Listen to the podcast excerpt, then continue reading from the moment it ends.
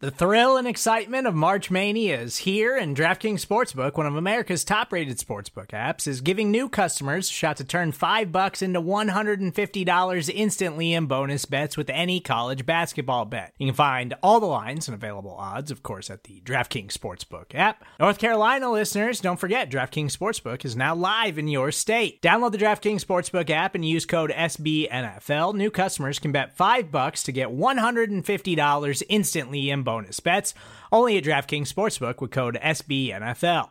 The crown is yours. Gambling problem? Call 1 800 Gambler or in West Virginia, visit www.1800Gambler.net. In New York, call 8778 HOPE NY or text HOPE NY. In Connecticut, help is available for problem gambling. Call 888 789 7777 or visit ccpg.org. Please play responsibly on behalf of Boot Hill Casino and Resort 21 plus age varies by jurisdiction. Void in Ontario. Bonus bets expire 168 hours after issuance. See DKNG.com slash B ball for eligibility, deposit restrictions, terms, and responsible gaming resources. This is the Orange and Black Insider Bengals podcast. We're going to get to a couple listener questions here. So leave them in the live YouTube chat. Hit us up on the Orange and Black Insider line 949 542 6241. Um, we'll also be scouring a couple of other uh, areas on cincyjungle.com and at Bengals OBI on Twitter. So we're going to take some listener questions before we get out of here. Um, so hit us up. But you can get this show in the meantime. If you're not with us live, you can get this show on iTunes, on Stitcher, on Google Play, on Spotify. You can also get it on the Megaphone platform as well as on YouTube and cincyjungle.com. Uh, so please hit us up with uh, some questions you have before we get out of here. Um, there, there was some talk early on in the live YouTube chat. Um, and I think this is worth discussing because I saw more chatter of this on the uh, on Twitter earlier this week because of so many mock drafts, and you get over inundated with mock drafts at times. But um, there, you know, there's the situation of what if the Devons aren't there? I see Ken Dipple talked about it early in the show. I see Alex Gonzalez mentioned it as well. Um, Jason Von Stein also said, "I'd love to trade out of the first and get another this year."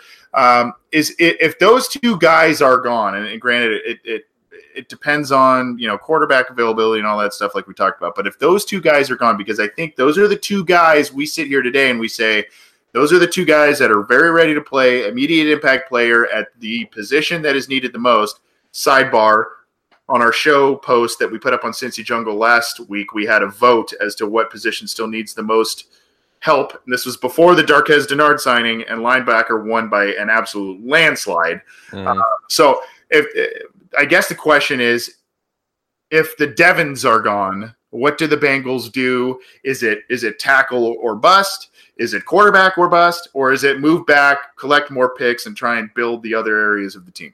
This is why this, this these discussions are always so great because like the list of guys who could potentially be gone for the team picking 11th overall spot, it reaches like 20 and you're like, guys, if both linebackers are gone and both quarterbacks are gone, that's four guys gone. And there's seven other guys that need to be picked. And you're talking about a class that's full of elite defensive line talent. If both Devons are gone, both quarterbacks are gone, a guy like Ed Oliver could be there. A guy like Brian Burns, the edge rusher from Florida State, could be there. You're going to get a guy who should be a clear top 10 player available at 11th overall. And I, I don't even think most people have Devin Bush as that, as, at the same um, level of grade as like a Devin White, who I think right. is rumored to go now no further than like fifth overall to the Buccaneers. He probably he's probably going to go in the top five. So if, if he's gone, then Bush is obviously the best linebacker available.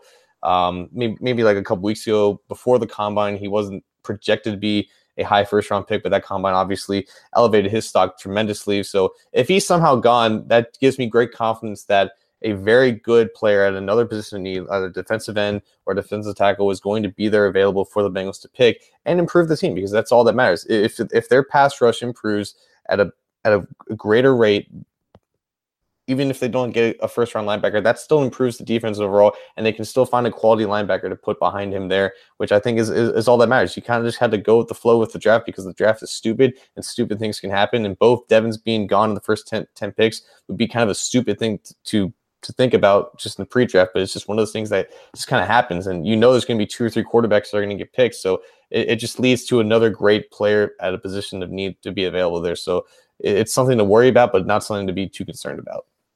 Yeah, we worry about this a lot, and you know, for some reason we always say, "Oh, the guy's not going to be there. The guy's not going to be there," and some for someone, and then he's there, and then they don't take him. right, right, yeah. David DeCastro, hi, how are you?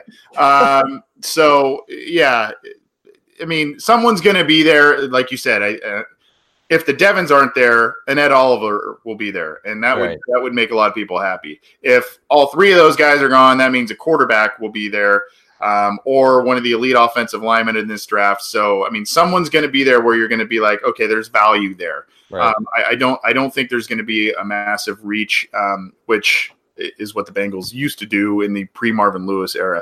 We do have a call on the line. I believe it's from our good friend Terrell. Terrell, how are you? How you doing? Uh, doing pretty good. Yeah, it, it actually feels like it's been a while since we've talked to you, bud. Yeah, uh, and I gotta say, Cincinnati finally feeling like spring a little bit. Yeah, it was like sixty today. And, uh, I just really wanted to just say that uh, I'm just kind of getting pissed off because um, all this week all I've been hearing is about the Browns or the Steelers, the Browns or the Steelers. I mean, we they not even mentioning Ravens or the Bengals. Like it's like we not even the topic. It's like it's like I guess they just think that and down it is it is what it is. And uh, Lamar Jackson came through. And then the thing that was aggravating me was they, they was going position by position, and they the way they thinking um, James Conner is like one of the like basically Le'Veon Bell, and and I'm thinking like, shit, we still got Joe Mixon and stuff, and it was irritating me about the uh just they everybody just so blown over about the uh, Browns and they even still thinking about the Steelers. And also uh I just think real quick I just think that John Miller has got to be the starting right tackle or long right side with the right tackle with uh Bobby Hart. And I think um I really hope um uh dang I forgot his name. I really hope uh this the guy that started last year at center I really hope that uh, Price do fight for that, uh, like a, either a center or a guard spot, hmm. and we get uh, maybe the uh, maybe the tackle from uh, Kansas State. Oh, Riz- Risner, yeah. Uh, but well, well, Terrell, I, I, but the. Yeah. The, the first the first question I uh, we're going to address both of these, but your first question was probably one of the best ones you've you've submitted on this show because it is something I'm fired up yep. about. So uh, appreciate you calling in, my friend, and we'll we'll talk to you soon. Um, the first the first one, John, is something that I've I'm kind of fired up about because Twitter every day. I mean, I saw this thing today where it was the Muppets singing about Baker Mayfield and he's Cookie Monster's favorite. I'm, I'm sitting here going, dude, this is ridiculous. This is a team. I, I, I we briefly talked about it last week, I think, with Cody, but this is a team that won seven games last year, seven games, and they have made the playoffs once since 1999. This is a team that has probably, I mean, aside from its early, early, early, early foundations, has been as cursed or more than the Cincinnati Bengals in terms of choking away big games. Look, there are there's a lot of talent on the, amassed on that team. There is a lot for that team to be excited about because of the drought that that they've experienced. But I mean, the media hype train is all over it. And God, if you're a Browns fan, God forbid Baker Mayfield ends up having a sophomore slump or people figure him out or something because that is going to be a gigantic fall from grace. Here's the other thing, um, because I do want to get your take on that, Jump. But the other thing is, I like what Terrell said about matching up uh, position players by position players. You go obviously OBJ, Jarvis Landry, Antonio Callaway. There, there's a lot of talent there. Well, hey, Tyler Boyd just came off of a thousand yard season. AJ Green is going to flirt with the Hall of Fame by the time he's done. And if John Ross takes somehow a big stride uh, this next year, that's not a bad trio. You have Tyler Eifert. You got, you know, you've got some talent. You've got Joe Mixon. You've got Giovani Bernard. I mean, there are when you kind of look at the excite, the exciting players, you go, well, you know, I mean, the Bengals have a lot of talent. My problem is it's what I said earlier the ifs. If everybody stays healthy, if John Ross takes the leap, if the coaching staff and their inexperience is far, wiser beyond their years. That's where I worry in terms of the Bengals in comparison to maybe the Browns. By the way, Freddie Kitchens is a first-time head coach himself in the NFL. So, um, your your thoughts on all of that? I thought that was a good question by Terrell. You mentioned the Browns and Steelers. So the Steelers are the the perennial team. Even if they lose Antonio Brown, they're always going to be competitive because they have a good coach in Tomlin. They have a good quarterback in Roethlisberger. They're always going to have the cloud around this time of the year, even if they don't do much because they rarely do anything in free agency. The Browns have done everything right since the since the end of the season. They they hired the right head coach in Freddie Kitchens. They've surrounded Baker Mayfield with a lot of good talent on the offensive side of the ball. They made improvements in other areas beyond just free agency in, in terms of trade. So they've done everything right. And I don't think it's surprising that the media would credit them for for doing the things correctly. Because if there's any, if there's ever a time to like the Browns, it's before they end up kicking off Week One because you don't know what they're going to do beyond that. But I, I, I think I think it's fair to praise what the Browns have done. Obviously, they have to prove it. Uh, to validate all this all this going on. But when you look at the Bengals, it's more so the same old, same old. Besides hiring all the, all the head coaches, but in terms of just their overall team building process, nothing really major has happened compared to trading for OBJ and trading away trading away Kevin Zeitler for Olivier Vernon. And you look at the Ravens, who have done you know more more so the same with with their overall free agency approach. So I'm not really shocked about it at all. It, it's popular to like the Browns right now, and a lot of the media is capitalizing off of that. And you know, just looking at what they did towards the end of that season when Kitchens took over, what the pieces they have now, what they retained, and what they brought in, it's it's easy to to see that success keep building. But again, they have to prove it. But it, it, it's it's just it's just the Muppets having fun, you know. Like like well, it's not it's not too much for me personally to be upset about because they do have a good team and they they, they are primed to do something with it. They just got to do it. Cookie Monster betrayed me. Um, uh, you know, here, His here, name is Baker Anthony. He okay. bakes cookies. I know, I know. Uh, but I almost liken them to what the Chiefs, Kansas City Chiefs, were last year. Right? I mean, they've got the exciting quarterback who's now entering his his second year with um, not a full season of starting, but you know, the the sky seems the limit there. They've got talent at the wide receiver position. They've got talent at the the running back position. And by the way, have you noticed what's happened with the Kansas City Chiefs from late last year into this offseason?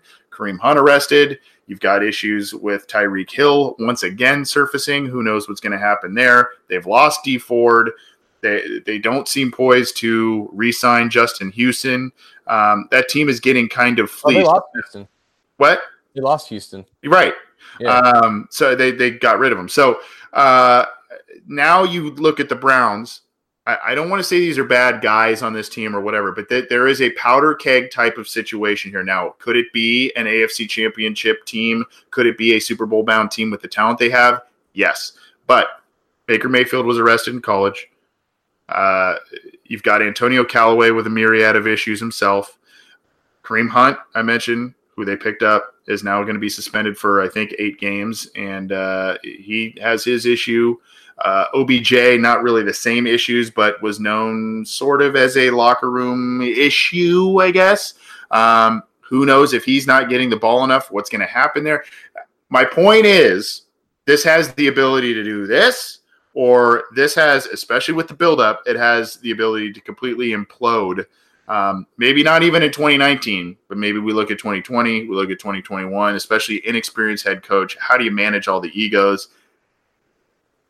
Uh, am I off base with that? It's the John Dorsey factor because a lot of those players that you mentioned, right. they're brought in by the Chiefs from Dorsey when he was there. Then he went to Cleveland, drafted Mayfield, who I don't think was a bad person. I think he got caught in a bad situation there. Right. They did draft Callaway, who had a myriad of issues. I don't think OBJ is necessarily a bad person, but there is, I guess, some weight to that. But Dorsey doesn't really care, and like he'll come off saying like, you know, I, I like my guys, but in reality, I think he's just purely just a football guy who doesn't really take stock into anything else when in regards to off the field stuff. But yeah, when you when you put all those guys in into that room, it, it really comes down to do they have the leadership at the most important spots to make it all work together? And that's what they're counting on Baker to be. And I, I think Baker has the capability of being that leader. I don't think he's just a clone of Johnny Manziel. And I think Kitchens is a guy that can work well with him as well. So as long as they have some type of some type of mission, some type of singular mindset, some type of goal that that and all the leaders can kind of cohesively go together, they can they can build something. And I think from your point, how how much of a variance this season can go from that's that's like perfect eye candy for like the media to talk about as well. Yep. a lot. It's going to be very interesting this division, watching this division this year in, in terms of new coaches, new talent, uh, guys coming back to teams, the Steelers losing guys, and who they replace them with. All of that. We've got a lot of stuff coming up for the draft uh, for this program, both um, in terms of being involved in the SB Nation mock draft. So keep that. Uh, in mind with our uh, that, that's primarily going to be on our audio feed so mm. check that out and um, make sure that uh, you, you, download that stuff because both John and I, I, I think you're, I think you're going to be involved, buddy. Um, we're, we're going to be involved in the SB Nation mock draft, and then as the draft happens, we're going to figure out a game plan on how to do that. We're, we're hoping to bring in some guests and talk to some people uh, in terms of reactions and everything that the Bengals do in a few weeks with the NFL draft. So keep it to our program and keep it to cincyjungle.com with all of the news updates and all that.